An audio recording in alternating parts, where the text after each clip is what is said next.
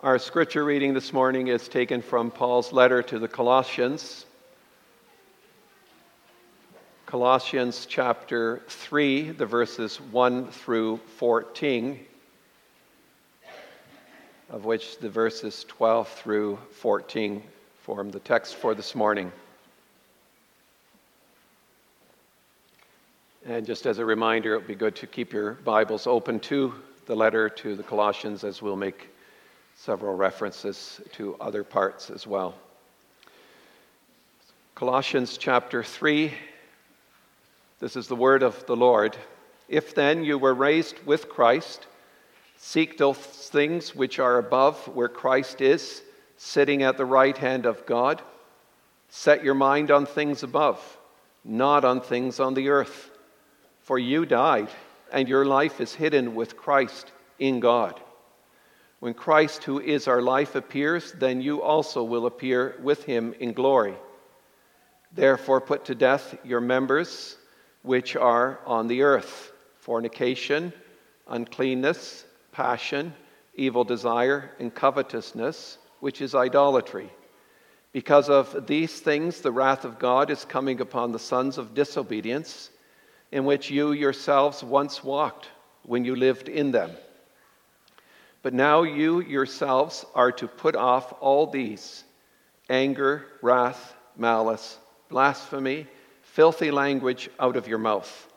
Do not lie to one another, since you have put off the old man with his deeds, and have put on the new man who is renewed in knowledge according to the image of him who created him, where there is neither Greek nor Jew, circumcised nor uncircumcised barbarian, Scythian, slave nor free, but Christ is all and in all. And here begins the text. Therefore, as the elect of God, holy and beloved, put on tender mercies, kindness, humility, meekness, long suffering, bearing with one another, and forgiving one another if anyone has a complaint against another, even as Christ forgave you so also you must do. But above all these things, put on love, which is the bond of perfection. So far.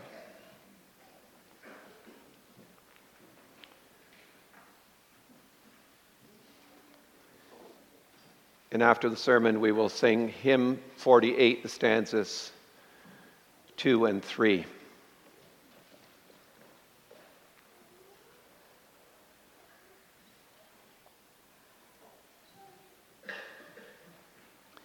The theme for the sermon is Since we are in union with Christ, we are to put on the clothes he gives us to wear.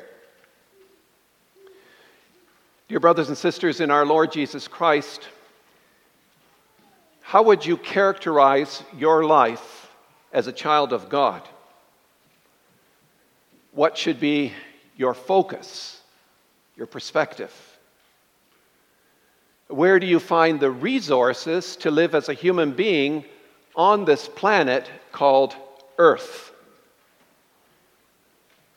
Paul's letter to the Colossians begins by telling us that the resources to live here and now on this earth do not come from within us, within our own being, or anything on this earth but from above where Christ is. In chapter 1, verse 17, Paul states emphatically that the Lord Jesus is before all things, and in him all things hold together. And since we are brought in union with Christ by his death and resurrection, our whole life is changed and transformed by him. He died for our sins and was raised from the dead for our justification. And when Christ came forth from the grave, we were raised with him to the newness of life. By faith, we are grafted into him. And his perfect righteousness and holiness are imputed, that is, transferred to us. An e transfer, an extraterrestrial transfer is made from heaven to earth so that the debt we owe because of our sins is paid in full by Christ. And Paul speaks of this in chapter 2, verse 14. So, what marks us as Christians is that we are in Christ. Christ is our life. Our whole being is hidden with Christ in God. We read that in chapter 3, verse 3. We're wrapped into his embrace. So that when the Father sees us, he sees his Son. And since Christ is our life, does it surprise you that the apostle encourages you to seek the things that are above where Christ is? Why set your hearts and minds on anything else but on Him who saved you, redeemed your life, changed your status before God, prays with you and for you, and is preparing a place for you in heaven? Now, all of this can still sound a bit abstract to us. But what does it look like in everyday life? Obviously, to set our hearts and minds on the things above where Christ is does not have us living with our heads in the clouds as spiritual dreamers. Now, the first thing it means is this we will have a changed attitude toward the exhortations of Scripture. The more we come to understand our new identity in Christ and those who are united with Him, our response to the exhortations of Scripture will be different. We will not balk at what we are told, twist or resist or follow the stipulations of Scripture with legalistic rigor. Instead, our response to the exhortations of Scripture will be, of course. There can be no other way to live the Christian life for those who seek the things that are above. And so it is here as well. Since we no longer have the old identity we once had, it would be inconsistent to live the old way we once did. And that is why we are to put to death whatever is part of the old way of life. And secondly, since we have received a new identity in Christ, we are eager to clothe ourselves with what is consistent with the persons we really are. When we set our hearts and minds on the things above, the focus of life becomes modeling and reflecting Christ. We demonstrate what it looks like to be clothed with Jesus. We follow his fashion and his design.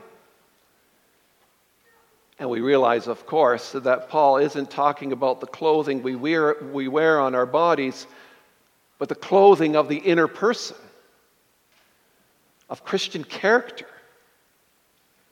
And he uses the analogy of clothing to lock this in the hearts and minds of his readers. Clothes are an important part of our everyday life. They express our character and say something about what is inside us. Clothes can, can portray respect for others they express rebellion, neatness, nonchalance, and consideration, and can reflect our moods. Well, you and I are privileged to put on and wear what Christ has purchased for us. And that should have a huge impact on everything our attitude, our behavior, our disposition, our opinions, and our moods. Now we have to understand in reflecting Christ, Jesus is nothing like us. He is clothed with glory and majesty, dominion and power. He is sinless, whereas our lives are tainted with sin and transgression. He is faithful and true and loyal. But who are we? Modeling Christ means taking our stand against sin and all its destructive forces. We shed all those things that do not reflect what we have in the Lord Jesus fornication or sexual immorality, impurity, self gratification, and greed put dirt on our garments, and so do anger and rage and malice and slander. And we shouldn't allow that to happen because our clothes are expensive. They were paid for by the blood of Jesus Christ. So anything that does not enrich our relationship and does not fit with our identity with Christ needs to be removed, discarded, and replaced. Because such clothes make us look ugly and unattractive. And when we model Christ and truly set our, thing, our hearts and minds on Him, there is no question as to what should happen to the filthy clothes of the old lifestyle. They are to be removed. So, being in Christ, we actively put off the characteristics of the old life. And Paul, in this passage, sees them as three layers of clothing undergarments, everyday clothes, and an outer cloth and outer clothing. The first layer concerns dimensions of the old lifestyle which belong to the secret and private life of the mind, the undergarments. The sinful patterns closest to our skin come off sexual immorality, impurity, passion, evil desire, and covetousness, which is idolatry. And we shed these clothes because the old life distorts what God made beautiful, so that we demand, we lust, we idolize, we sexualize, giving what pleases us and gratifies our desires a place in our hearts and minds that God never intended. And when we are serious about removing these clothes, we become more specific in our repentance and confession of the sins that are so close to our skin. We realize it is not enough to say, Oh Lord, help me overcome sin. No, instead we say, Oh Father, help me to overcome sexual sins of the mind and of the heart that lead me to sin against you. Remove impure passions, evil desires, and that covetousness that often drives me to think wrong thoughts about others and sets up as idols the people and the things I so badly want as part of my life, but don't belong to me. But there is more that is to be removed. The second layer of everyday clothes. We are to rid ourselves of anger and wrath, which includes exasperation and irritation and impatience. We are to remove malice that is, the desire to harm someone else with our words or our actions. We are to remove slander and filthy talk from our mouths. We are to remove the attitudes and speech which destroy the character and reputation of another. Impure vocabulary is never to be condoned as a way of being real because it isn't consistent with our identity and life in Christ. Only when we make progress in mastering our tongues will we start growing in maturity. And the third layer of clothing to be removed involves our fellowship with one another. Our relationships are to be marked by honesty. Do not lie to one another, Paul says. And if they are marked by honesty, we will grow together into a transformed community. The community the church is called to be. We are now a new family in Christ. Let's remember who we are. Think about those who are part of the same Christian fellowship to which you belong. The same Lord Jesus, in whom my life is hidden, indwells all my brothers and sisters that profess Christ. And when I become convinced of this, I will shed all talk that will have a negative impact on others. But Paul does not end the discussion by telling the Colossians what clothes they need to remove. He goes on to talk about what they need to put on. And as he does, he addresses his readers with the most stunning and vibrant words. Words that should cause our jaws to drop in amazement. Before he tells his readers what to wear, he calls them the elect of God, chosen, holy, dearly loved. Put on then, he says, as God's elect, holy and beloved. Do you get what the apostle is doing here? He's taking three terms that were used in the Old Testament to describe Israel as the people of God and now applies them to the New Testament church, to a local gathering of believers. The gospel has transformed and radically reformed his thinking in every dimension so that he recognizes the church as the continuation of what God was doing in Israel in the Old Testament. God has moved things one step further in his redemptive plan by gathering to himself from Jews and Greeks and barbarians and Scythians and slaves and free people, a people of his own.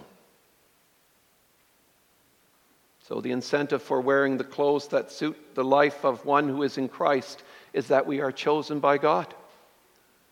We are holy and loved. And that's immensely comforting, isn't it? All of us together have been chosen in Christ to be in a special relationship with God. You are God's chosen ones. You're not mere mannequins set up to display clothes. You are loved of God. The Lord has placed you in the mainstream of society, not to be identical, but distinct. So, why would you want to put on the old clothes of your old lifestyle when your union with Christ allows you to display to others what it looks like to be in Christ?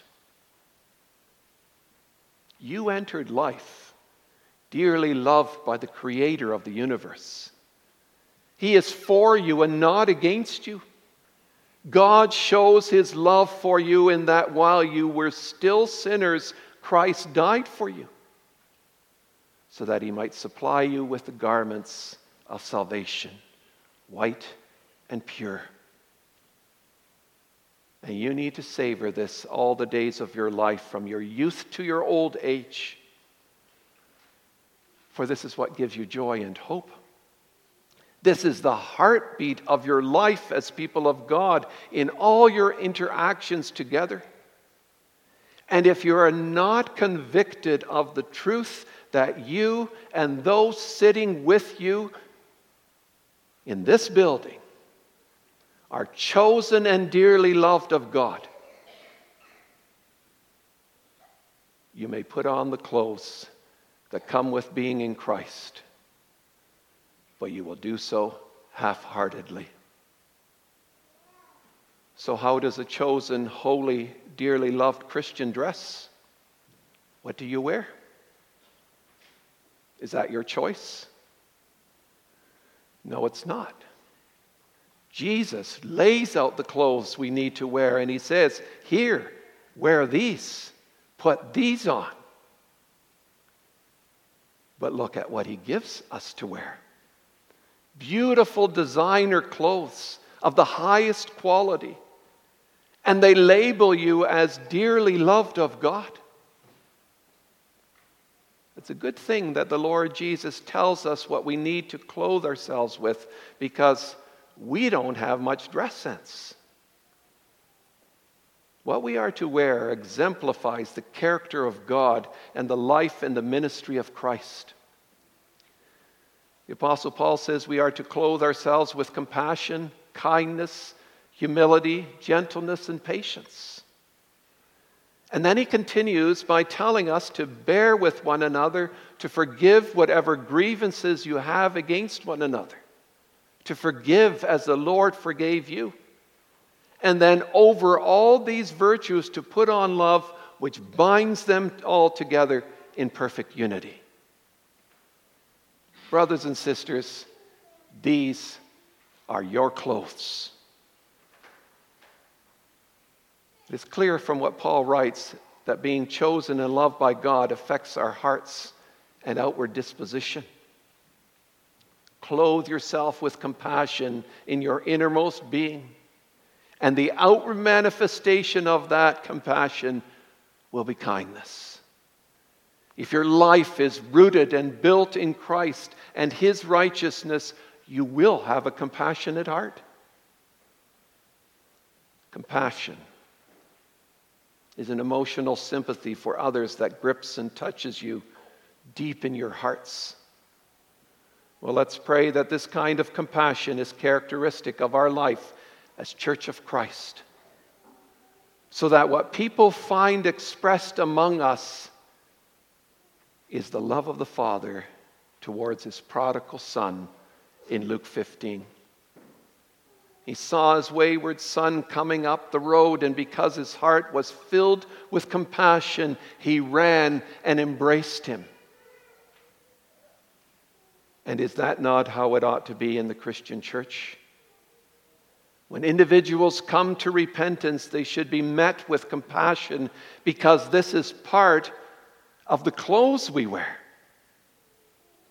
And furthermore, those who put on the clothing Christ has laid out for them will treat each other with kindness.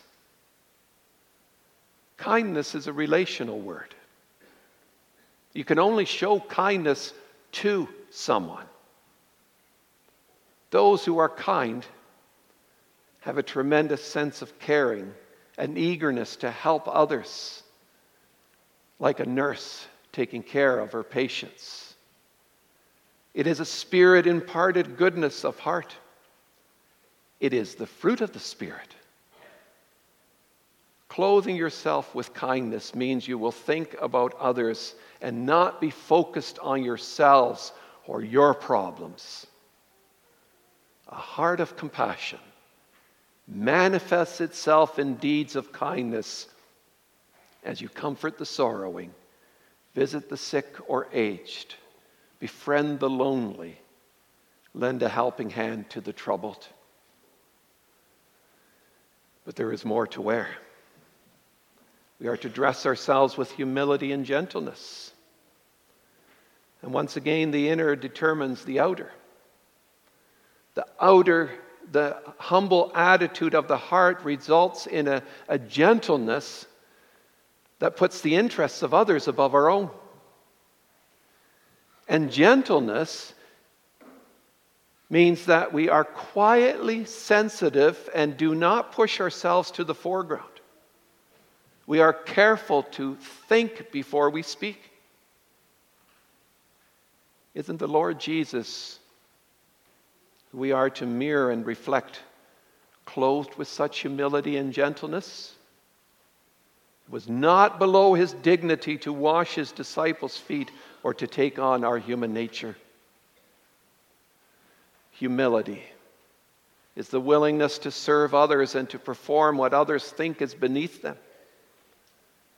And note well, humility is not the same as servitude or catering to the demands of others. Humility is the response of individuals who have come to grips with themselves. We will find it very difficult to be humble if we have not come to grips with our, with our identity in Christ and what our status is within the family of believers. Those who put on humility are not full of themselves, of their knowledge, of their abilities, of their achievements, or all the things that their kids are doing. Paul writes in 1 Corinthians chapter 4 verse 7 words that we need to have written on our hearts and on the walls of our homes. What do you have that you did not receive? If then you received it, why do you boast as if you did not receive it? Well, let that be the way we approach the study of Scripture when we do that together. Let each of us come, and when we come, let us approach Scripture with humility and an eagerness to learn. We're not present to show off our knowledge. Nothing of what we say will benefit others if it is not clear that we apply these things to our own hearts. And when we are clothed with such humility, it will always be a benefit to others.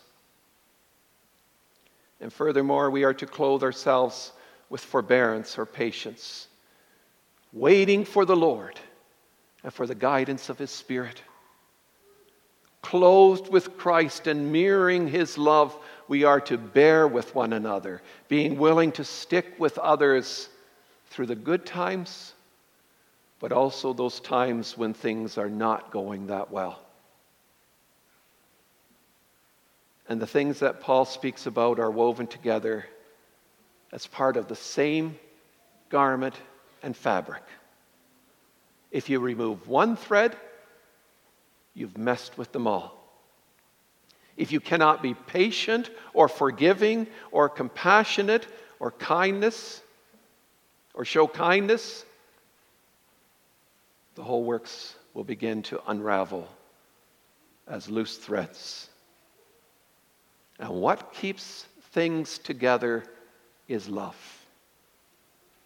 Love is selfless and puts the interests of others first. Love binds the garment together. And when your heart extends with love for Christ and then for others, everything will be bound together in perfect harmony and unity. When we can bear with one another, will we not have an attitude and spirit of forgiveness? Paul informs us of the level of forgiveness with which we must clothe ourselves. He says, As the Lord has forgiven you, so you must forgive. That's a high standard, isn't it? but so necessary. If I refuse to forgive my brother and sister in Christ and do not have an attitude of forgiveness, guess what has happened? I exaggerated their offense against me, and I have minimized my offense against God. What was the Lord's forgiveness like? First, he desired to forgive. He didn't forgive us because he was forced into it. He desires that the relationship be restored. And when that kind of love fills our hearts, we will want to forgive in the way Christ forgave us. And secondly, Jesus forgives permanently. Jesus does not remind us of the sins we have been forgiven of the moment we do something wrong again. That attitude of forgiveness needs to be part of the fabric of your and my life if we are to reflect Christ. And why the emphasis on forgiving, patience, and bearing with one another? Well, if we are going to have peace in our homes and unity in the church, and if we are going to enjoy each other rather than merely tolerate and put up with each other, we will need to keep forgiveness and patience and bearing with one another in the foreground. Yes, there's going to be conflict as long as we live in this sinful world. But when we can be patient and forgive, affections will grow and flourish where, humanly speaking, we didn't think this would be possible. And all these are bound together perfectly. That is the way they are supposed to be through love. Love is the blessed tie that binds the virtues of humility, forgiveness, compassion, etc., together. Love acts like a belt that holds other garments in place. How will we ever be able to continue in love? It's one thing to love a person you really like, that shares your opinions and your interests. But now, think of your least favorite person. Thought might be rather unpleasant. And to love that person will call for an extreme makeover. But that is how you display that you are in union with Christ, doesn't it? You need to put on display your love for the Lord Jesus and for each other by getting rid of all that distracts you from looking to Him. Let your home and this church be a symphony of love where the dissonance of contention has no place.